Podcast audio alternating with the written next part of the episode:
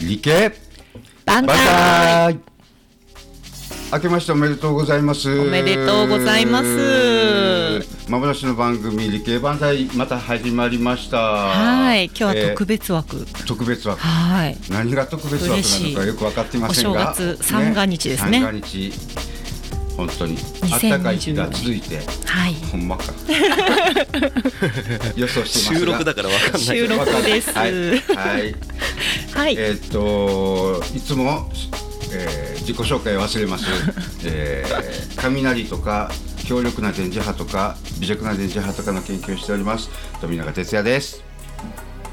そしてはい、えー、クルメラの高橋康ですはい、普段はヨガインストラクターをしております。ナミです。よろしくお願いしよろくお願いそして今日はね新春特別企画ということであのゲストにすはい、自己紹介していただけますかね。はい、お願いします、はい、あ、よろしくお願いします。猫保育のこの子幼稚園から来ました串間佳代と申します。よろしくお願いしよろしくお願ます。いします一回ね山に一緒に。あ、そうですね。パンだけじゃない、一回かな、あの山にね来ていただいて、その時にいろいろお話しして、なんかね、そのまあ僕らがまあこの理系万歳が始まったテーマっていうのが、もともとやっぱりその理系教育が敗北してるんで、えー今のこんな世の中になってるっていうのがあって、でそれはなぜかっていうとやっぱ自然に触れてないとか子どもたちがその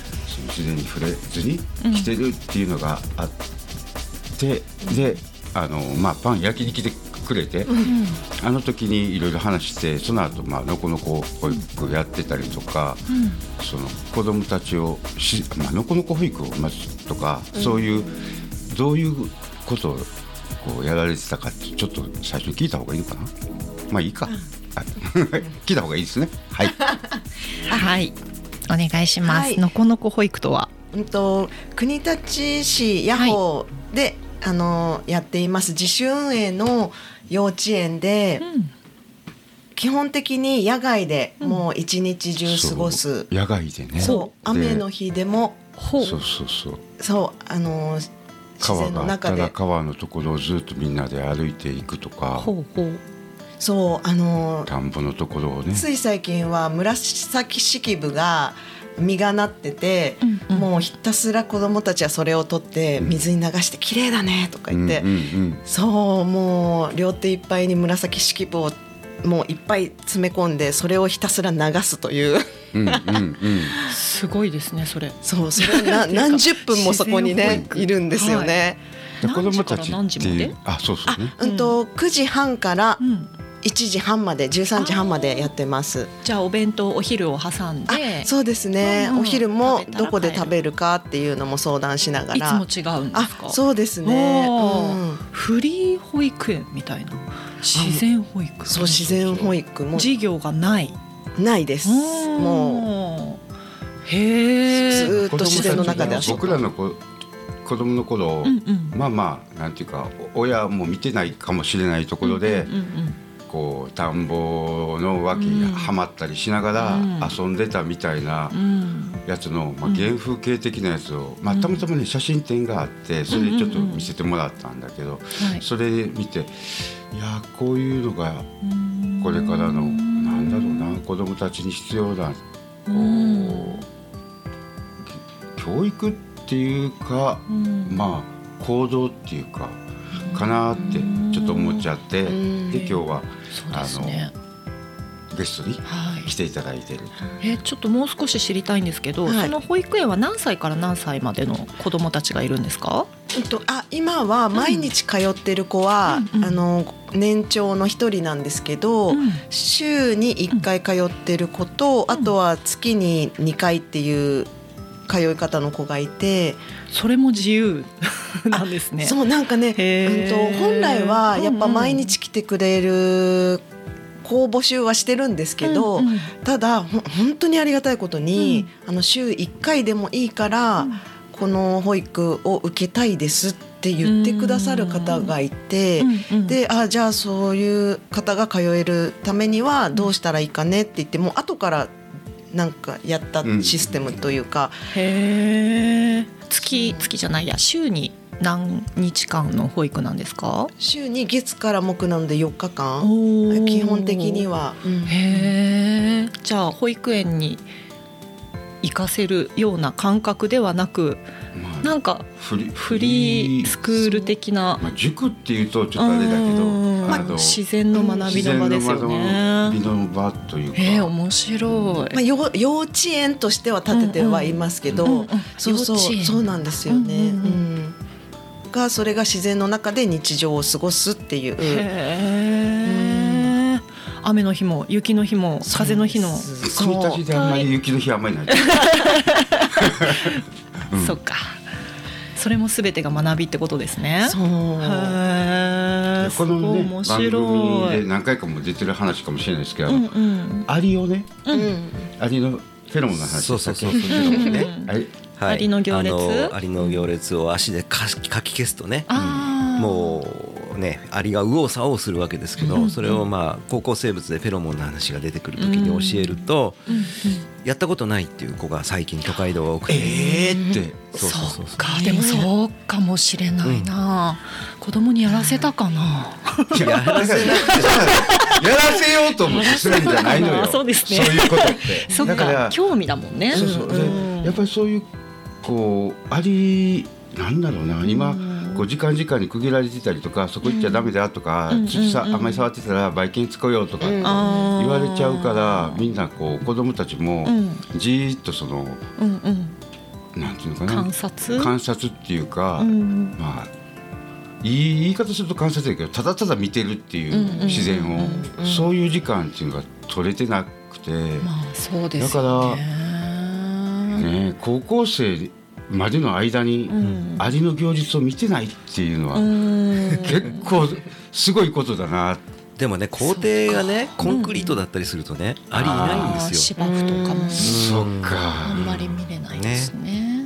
だからやっぱりそういう、まあうん。特にね小平とかこの辺もそうだし、うん。まあ、国立あたりもね、うん。そうだけど、ん。もうちょっと土があるところだと、うん。うん。うん。こういうなんていうかなほんわかというか、うん。のこのことしたうんですか、あれっていいなーって非常に思ったんですよね。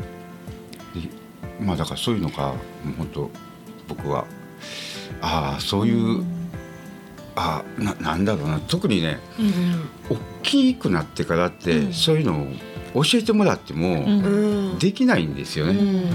でまああれだけどもう僕の単純なあれですけど34歳ぐらいまでにとか、まあ、5歳ぐらいまでにそういう経験をいっぱいできるようにすることがなんていうか2024年に向けて2025年、まあ、これからに向けての、まあ、理系教育というか自然教育の必要な部分じゃないかななんてうん。ちょっと思ったんですよね。ねだんだんやっぱりね自然に帰っていきたいですよね。そうそうそう。求めますよね。求めますね。そうそう。そう自然に求めるっていう話で言うとね、うん。まあまあ、ちょっと話それるけど、うん。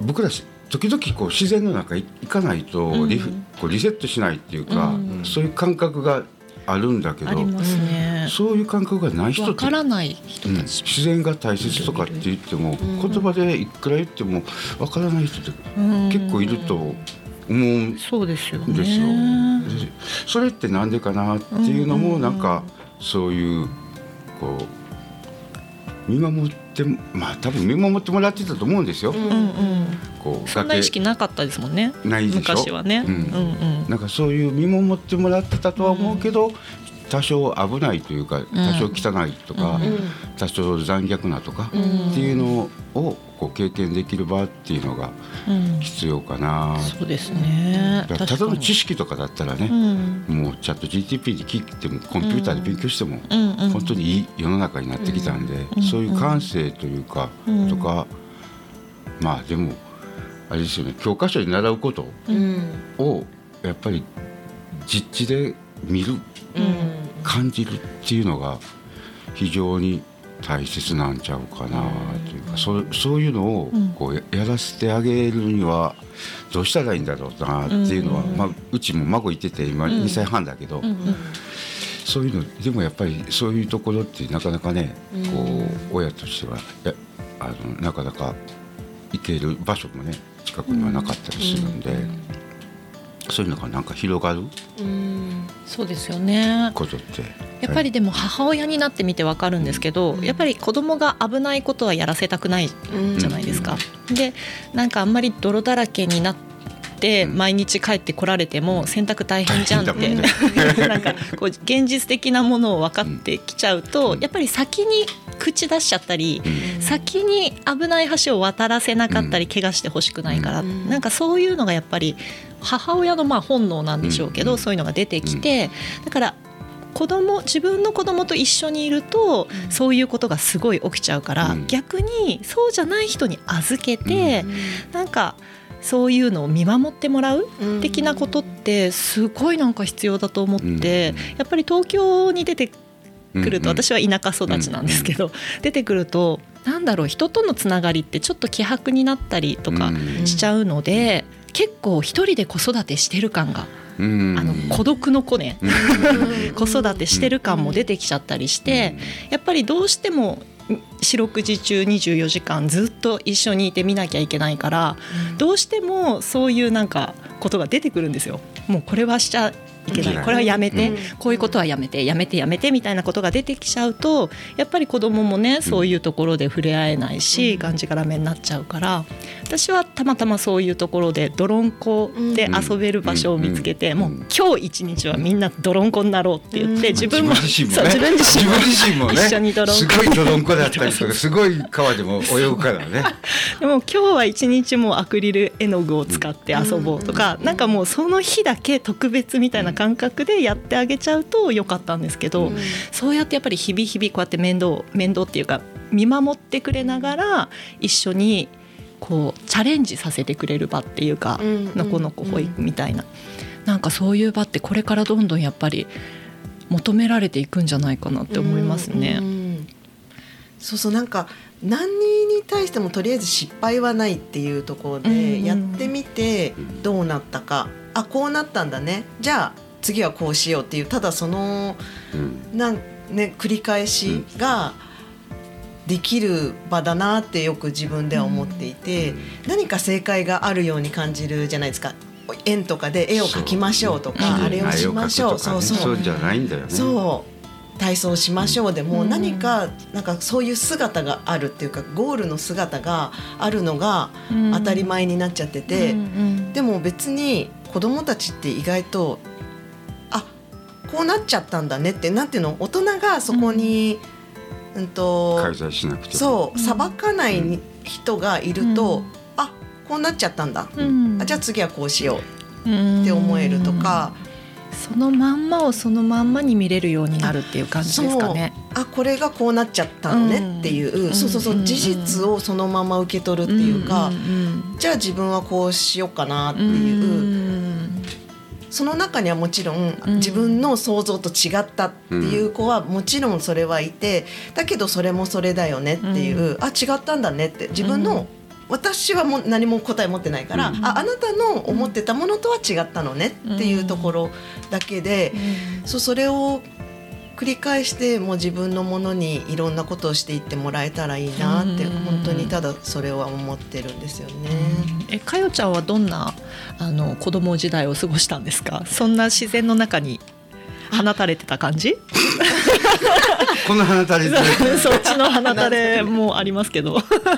どんな感じだったんですか？あの結構やんちゃなタイプで、うん。いろんなことに興味がある人だったんですよ。でもうんうん。あの失敗もすごい持ってる人で、うん。あこれは失敗しちゃった恥ずかしいみたいな気持ちもすごいある人で、でもその中でも私、うんと、父の実家が山梨なんですけどで本当になんかすごい細道を行って、うん。奥の行く村に行くみたいな感じの場所にある、うん。あってで父は魚釣りが大好きだったから、いっつも川に連れてかれて、うん。でも父親はねもう好き好きにもういろんな見えない場所もう子供たち、私三姉妹なんですけど、うん。子供たちの見えない場所で あのね。父私の父は釣りをするんですよ。わかるわかる。だから忘れるのよ子供のことを。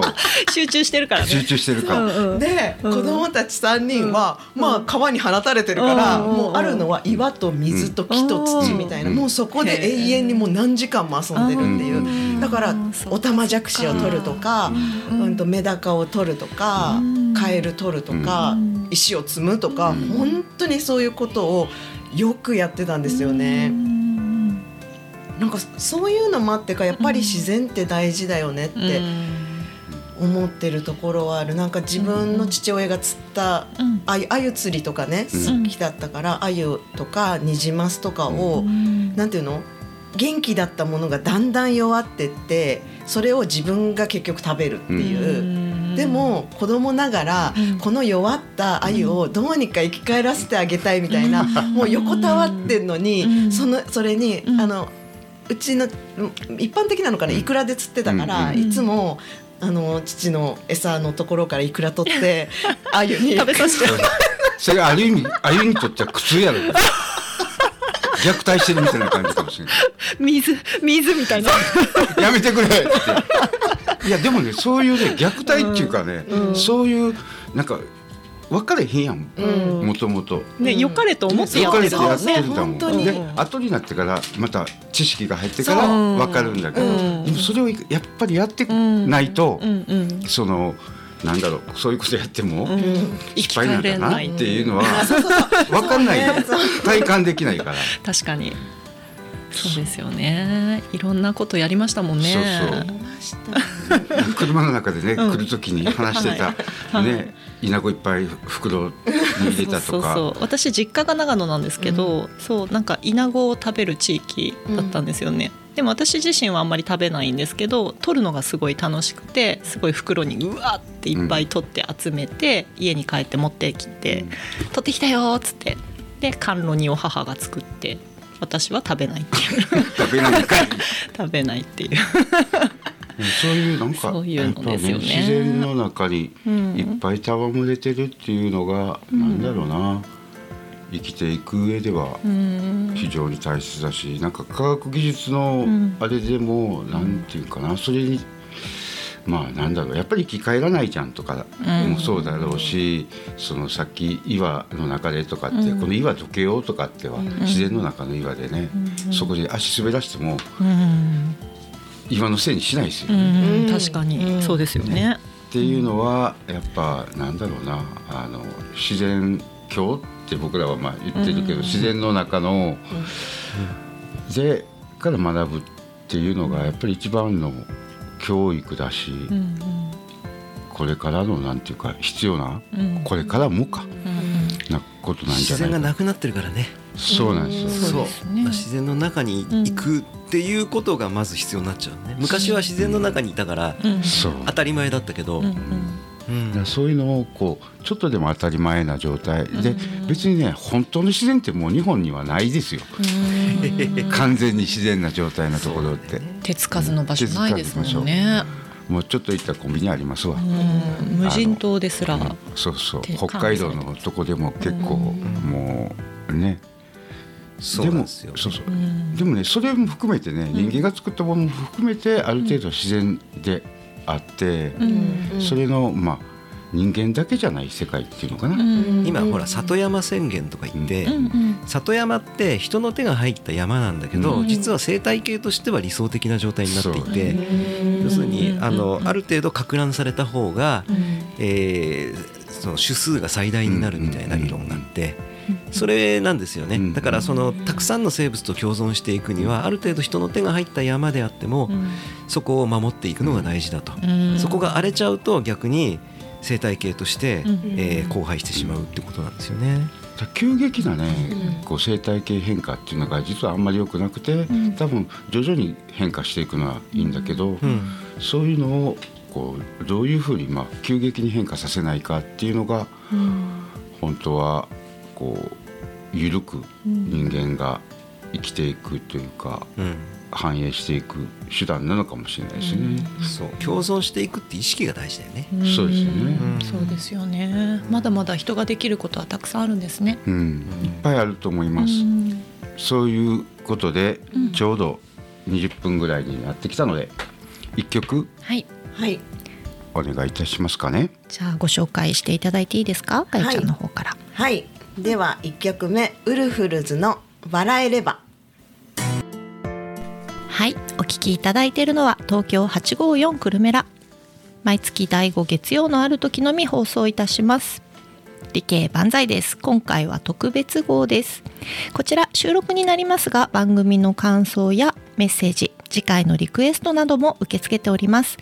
メールは854アットマーク東京 854.com ファックスは042 420-4320ですまたは東京854クルメラのホームページアプリ FM プラプラをダウンロードし選択いただくとそちらからもメッセージを送っていただけますありがとうございます。あの園児さんとかそういうのを募集もし随時募集をしていはいるんですけど、2歳からとりあえず年長さんまであのお預かりの保育をしているので、うんと今はインスタグラムとフェイスブックのページがあるので根っこ保育のこの子幼稚園もしくはのこの子幼稚園とかでも多分検索で引っかかると思うので、もう一回ゆっくり喋った方がいいと思うんですね。こ保育のこの子幼稚園またはのこの子幼稚園で検索を。ね根っこね。根っこあの木の根っこの根であそうですそうです。ルーツの根っこね。そう。根っこ保育のこの子幼稚園で検索をかけていただければ、多分引っかかると思うので、はい、ぜひあの検索をしてどんな活動をしているかなど見ていただければなと思います。はい。インスタグラムとフェイスブッフェイスブック、うはい、んクなんか最近はまたあのいろいろと他の他ということないですけどその活動の中であの子供たち、うん。お大きな子供たちっていうことないですけど、あ、中学男子。とかね。なんかいろいろなことしてるって。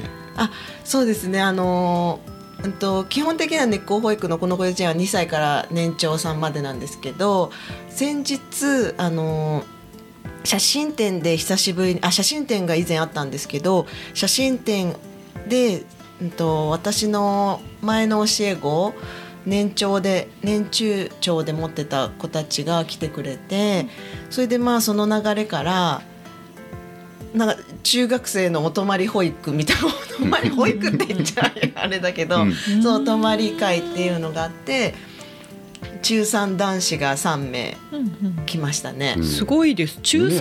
あ間違えた。中2だ。中2 中学生の男子がね。ね昔習ってたまなそうそう教えてもらってた保育士さんのもとにそう来るってあるんだすごいなびっくりです。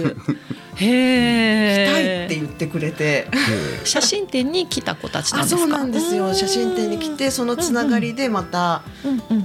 あの保護者の方ともつながって写真展はそののこのこ幼稚園の写真展だったそうんですね。はいうんうんうん。え、かよちゃんは保育園保育士さん？保育士と幼稚園教諭そのだいぶ前からやってらっしゃるってことですか？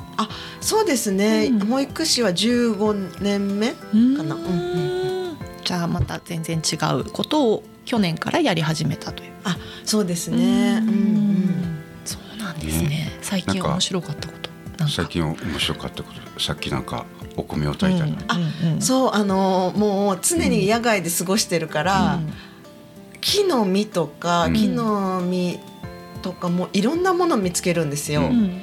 であもちろんね個人の住宅のものとか個人の所有のものは、取らないですよ、はい。取らないけど、あこれは個人のものじゃないかもなっていうのは、うん。ちょっとあのいただいたりしていて、うん前はそれで金柑ジャムを作ったりとか、へもうそれも決まってないからあの毎日何をするかっていうのは決まってないから、歩いてて、うん。あれこの金柑ってみたいな感じで で取ってだからお鍋とかもなくて、うん。おな何も調理器具が今のところないんですけど、もうそこから集めなきゃいけないんですよ。えーそこから。そこから。なんですけどね。うん。でこの金柑をじゃあどうするかってなって。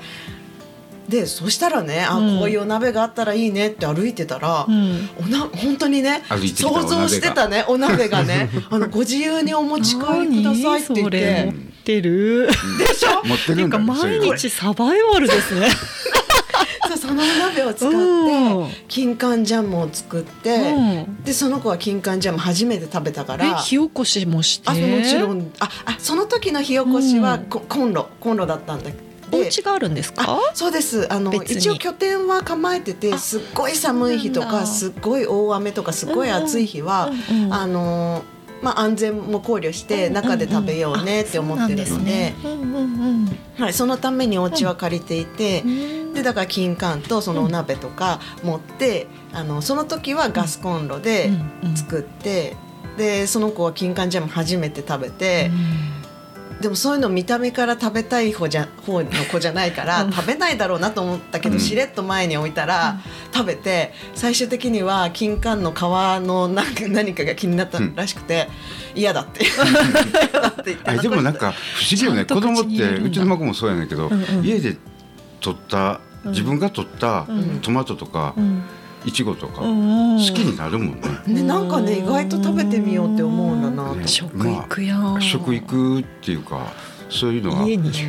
大切かもしれない。そうですね、でなんかつい最近は、うんう。んあのあのあそうそう寄付でお米をいただいて、うんあじゃあお米炊こっかって言って、うんお米おかずだけ持ってきてもらってて、うんでお米は今あの基本的に冬は火起こし、うんまあ、季節のことを基本的にはやろうと思ってるので、うん。寒くなったら暖を取るのは当たり前で、うん。それはエアコンとかじゃなくて火でうん暖を取ってほしいなと思ってて、でまあ火大切やと思う。火そうね生きていく中でやっぱ火って大事だから。火扱えない人本当に増えてるし。でだってやるところがないもんね。ね、そうそうそうね。コンロひねればいいんだもんだって、そうね。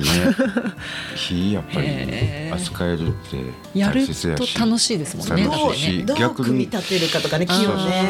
危ないからこそ、まあやけどするからこそ、その普段に使えるようなことって大切やと思うんですけどね。ワクワクするしね、うん。なんか。うん。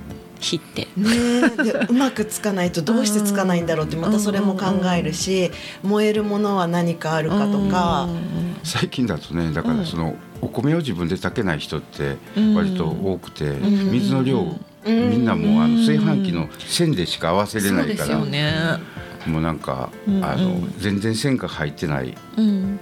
ところでお水の量どれぐらいなんですかとかっていうのをね、よく山でも聞かれますよ。ね。確かに。私手を入れてこの甲のここぐらいって。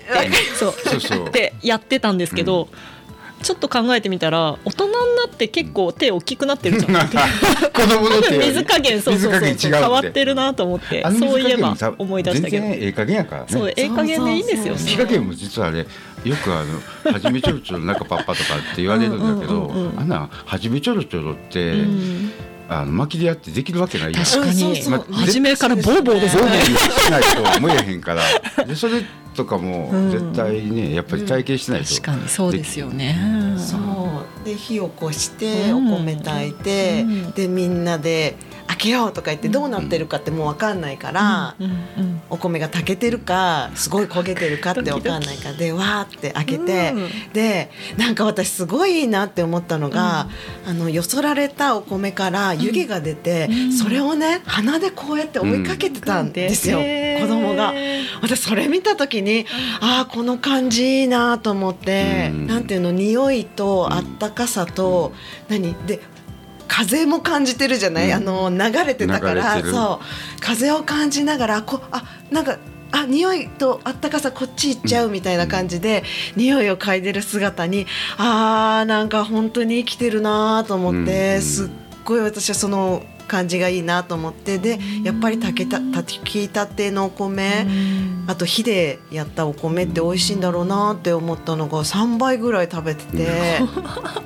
でも実際ちょっと芯残ってたんだけどだからその中にはあの多分芯があったからだと思うけどうーんってちょっと食べて「うんお米いらない」って言った子もいるし お米もね今だから本当その香りとか、その食味とか、まあ、早く炊けるとかっていうのも実は結構人間がいっぱいこう荒廃していいお米を作ってきてて、んうん。特に僕、まあ、あの小麦自分で作ってたりとかしたんで、あれなんだけど、古代種とうん。うんものすごい取るの大変なの。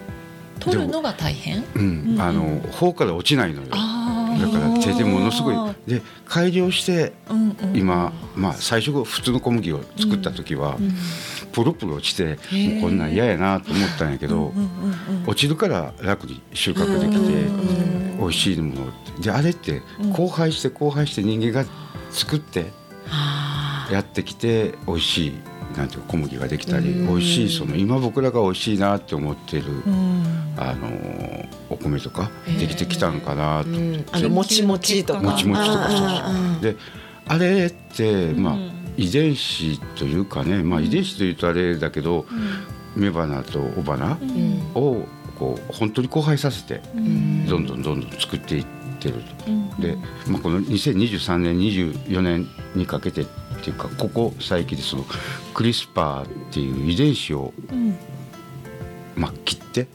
そこに違う遺伝子入れてっていう技術が2020年。2020年のノーベル賞をノーベル賞だったですね。です。でそれからわずか3年で、えー今年の10月だったかな、に初めてねあのーまあ人へのうん応用がね臨床を臨床を始まったっていうのが実は2023年の僕僕的には、まあ、1番2番のすごい。あのあのちょっと補足はいはい。します。あのすすみません専門分野おなので。願いします。えっと遺伝子操作今最初言ってた稲の品種改良っていうのは、だから品種改良っていうことと遺伝子操作っていうことは本質的には同じことだっていうことですよね。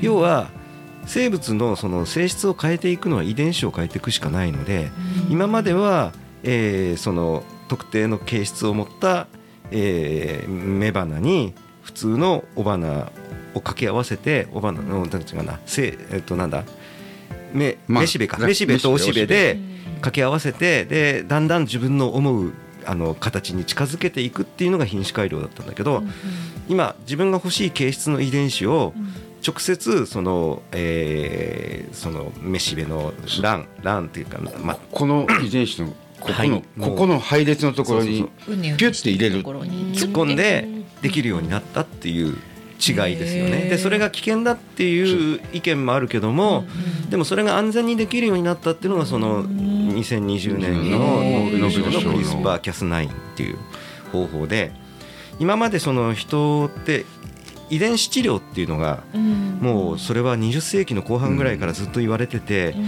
えー結局例えば糖尿病でインスリンが出ない体質の人にインスリンが出るようになった細胞を入れてあげればいいわけですよ。だそのインスリンの遺伝子を白血球に導入してあってその人の白血球を取り出して白血球に導入してあって血液に戻してやればその白血球がインススリンが出るから体内のインスリン濃度が、えー一定値に保ってるわけじゃないですか。そうすればインスリン注射しなくても済むっていうことは前から分かってたんだけど、それが今までの遺伝子導入技術だとどこに入るか分かんなかったんで危険だったんですね。その生き特残れ定してそこをないかもしれない。パカッと切ってそこにピッて入れるっていうことが昔はだからそれができないからがんになる可能性があったうん。そのがんになる可能性を極力排除できるのがそのクリスパー・キャス9っていう技術でだからつまり今まで遺伝子導入っていうのはすごい研究されてたんだけどそこが最後の難関で、うん。えー思ったところに遺伝子を入れるっていうことができなかったんですよ。それができるようになったので今までの遺伝子導入の実験結果も踏まえてじゃあクリスパー・キャス9をやろうかっていうのがすぐにできるようになったっていうのはそういうことなんですね。だからね実はやっぱそれが今度またねまあ英国だけイギリスだけなんだけど、あの承認されたっていうのは社会的にも受容されてでいやいやこの怖いやん、わからんから怖いやん、ブラックボックスは怖いってずっと言ってたら進まないことが、まあ去年、あの10月ぐらいの話ですけど承認されたっていうのは承認されて次どんどんまあこれからね、えーそれがどんどん成功するかどうかはちょっとまだ分かんないけど、多分ねこの2年間とか3年ノーベル賞のあれが出てから23年で承認まで行ってっていうと、ここね多分56年とか10年ぐらいですごい画期的な薬とは言い切れないけどなんて言うんだろう治療法です治療法がね、はい出て医療ですもんね。くるんじゃないかなと。いや本当にね遺伝子のために病気になってる人っていっぱいいるんですよ、うん。例えばだから生活習慣病ってほとんど遺伝病なんうで、ん。あそうはいなんですね。あの必要な遺伝子が壊れちゃってる人がうん。生活習慣病という形で表に出てくるんですよ。ね。うん。はいだからでそれをその壊れた遺伝子を修復した、ね、遺伝子、うんうん。細胞を体の中に入れてやればいいんで。ある意味、うん。老化なんかも遺伝子がのコピーがだんだん劣化していってるとか、とも言われてるし、まあ、そこまでいくとね、うん。永遠の若さとかね。もっと若いうちにそういうの開発しといてみたいな 気もするけどでもまた。そうそうそう。入ったら。どんどん若くなって、ね、孫ぐらいの若さに前戻りたくはないけど でもなんかね本当にちょっと夢のあるあの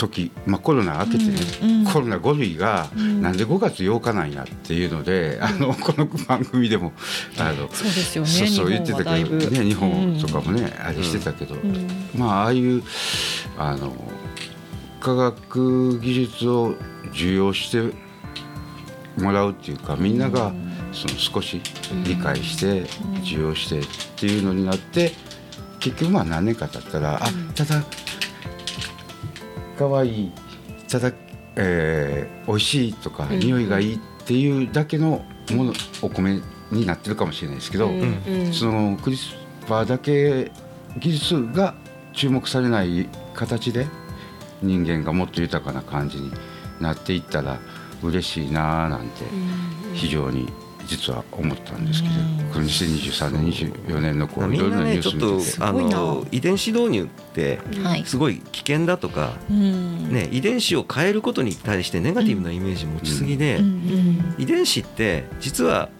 例えばなんだろうなクローン人間なんて、うん。あの一卵性ソーセージですからうん一卵性ソーセージってその辺にいくらでもいるのに、うんクローン人間はあの危険だっていうのは私はおかしいと思っていて、つまり一卵性ソーセージって性格正反対のことが多いじゃないですか、うん。例えば。だ環境によって変異するところってすごく大きそうそう大きいいんですよから。だから遺伝子至上主義はやめようっていうね、遺伝子なんかだからまあどうでもよくはないんです。遺伝子で決定される部分もあるんだけど、それ以外のところもあるからヒトラーのクローン人間ができたらヒトラーになるかってならないとならないね。同じように育てみんなてもね。そうそう。そこがみんな分かってない、うんうん。うんまあ、い遺伝子に対しても、まあ、最近だからみんなやっぱり知らなさすぎるところもあって、なんだろうな。そそのイメージを変えないといけないですね、まず日本に関してはね。イメージを変えていかないと、うん。なかなかそのいるまあ子どもたちがこう自由になんかするっていうのと一緒で、えー科学者が自由にっていうと完全自由はダメだと思うけど、ある程度の節度を持って、うんえーやっていくっていうのには忖度してみ誰々に言われるからこんなんできないとかっていうような研究者が多いんですよねまた最近ね。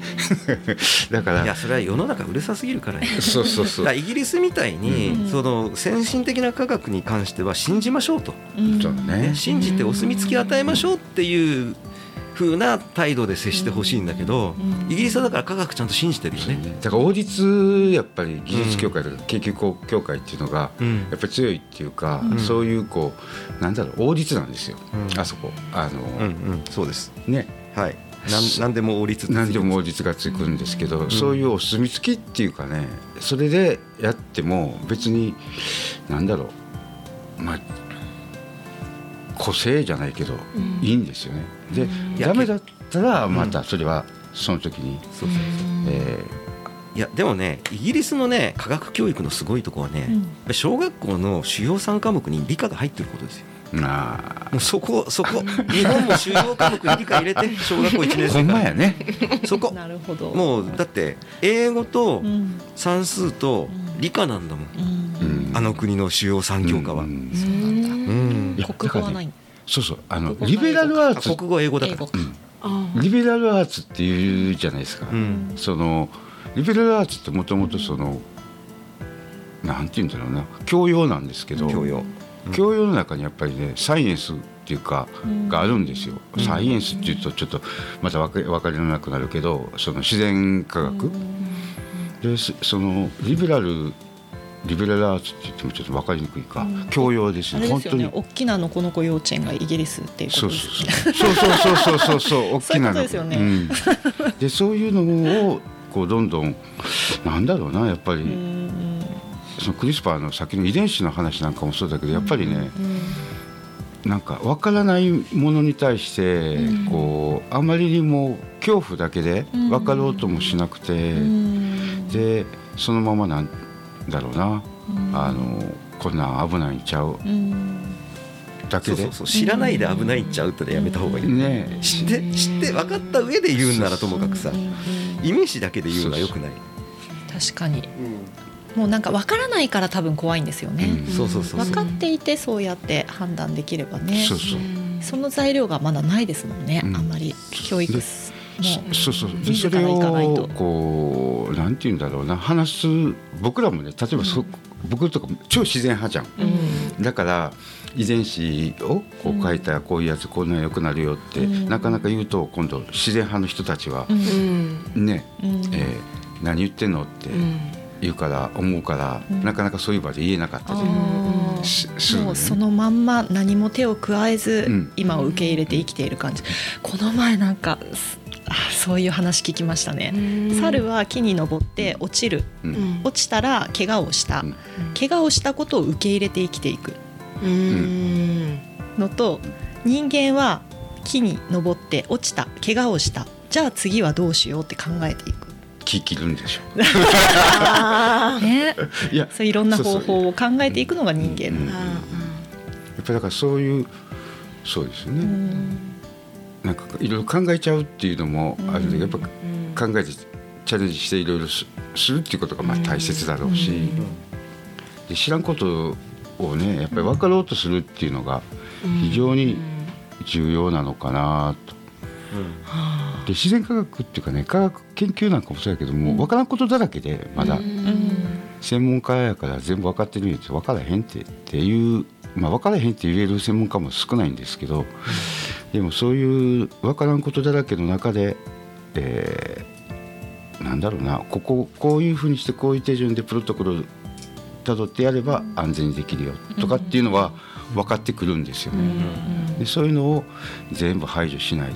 でさっきその見守って子供見守ってちょっと怪我しても小さい怪我の間はいいじゃん。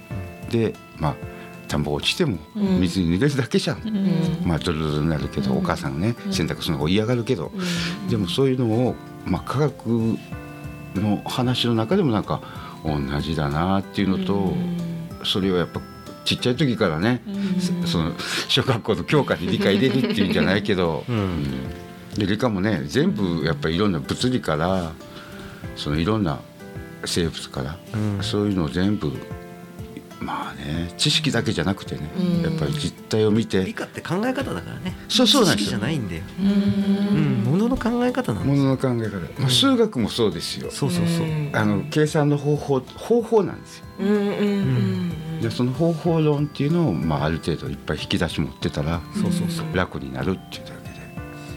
そう。いうのをやっぱりどんどんできるような、こう2024年になっていってほしいななんて。ってますが。じゃあ今年の展望の話。に認めてもらえるだけの理系ラジオにね。して理系を増やしていきましょう。そそういうところやっぱりずっと思いながら生きてるんですけど、なかなかねこんな話って普通の時にもできないから、で僕らみたいなねもんが言ったところでっていうのはあるんだけど大御所ですからね。大御所、ね、いや富永さん。いや僕ら先生ですけど。大研究者ですから。そういうのってなんかみんながちょっとずつ言っていったら、まあ、これ聞いてくれた人がまた、そのまあ、子供に対してだったら、子供の、えー、ちょっとした遊び、ちょっとした泥、そういうのにこう寛容になってもらって、で、まあ、研究だったら研究のこといろんなニュースあってもだいみんな知らない多分クリスパーの話なんかうん、今日初めて聞きました。うんあんまり知らないと思うんですよ。すごいね、研究とノーベル賞そうなのに。いうのってあのなんだろうなあんまりこうメディアでガンガン言われるような話じゃないんだけど、ちょねっと、ノーベル賞ってね日本人が取らないと日本で話題にならないですよ、うん。そうだからね日本人が取ったから偉いとかそんな関係ないですよ、世界日の人たち本にもねノーベル賞級の研究ってたくさんあって、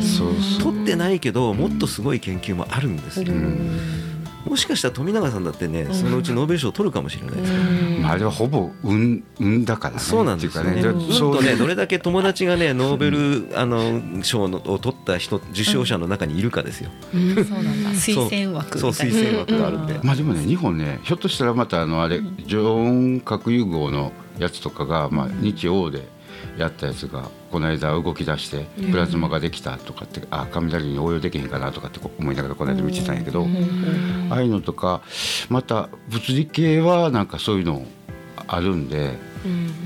常温核融合がひょっとしたらできるかもしれないんでトカマクっていうこうあ それなかなかちょっと難しいですけどね。はい。難しいですけど、ああいうずっと話せますね。そういうのがそれちょっと今度1時間聞きます。はい。プラズマをねお願いします。そう雷作ってたら。あとあと2分ぐらいしかないです。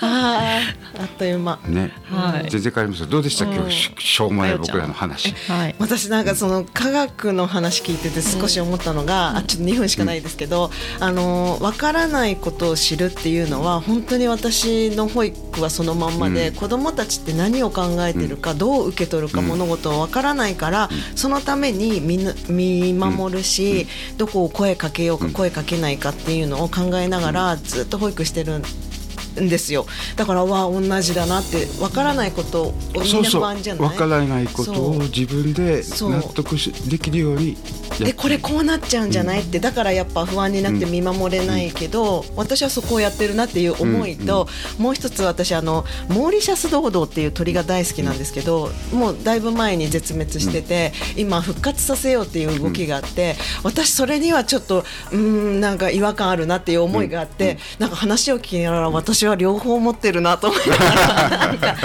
そうなんこの不安とか違和感って何なんだろうなと思いながらすごい思ってて。まあそういうのが出てくるでしょうね。これからね。いろいろ2024年にね。そうなんかみんながなんかそういう人ってでもいっぱいいるんだろうなと思って、うん私みたいにその自然で、そのまんまが大事だよねって思いたい人とかあもういるけどそうそうだからもうそういう思いを全部ひっくるめて、みんなあの不安をうんあんまり持たずに、あのんきに行った方がひょっとしたらいいかもしれないし そのためにいっぱいいろいろなものを自然から学びましょう、学びましょう。そういう2024年。やっぱりここに行き着くんですよね。この番組。したいですね。はい。はい。はい、パーソナリティは富永哲也安藤高橋康アシスタントは奈美。本日のゲストは福島佳代さんでした。ありがとうございました。次回はまた4月の29日ですね。2時にお会いしましょう、ありがとありがうございます。とう。ありがとうございます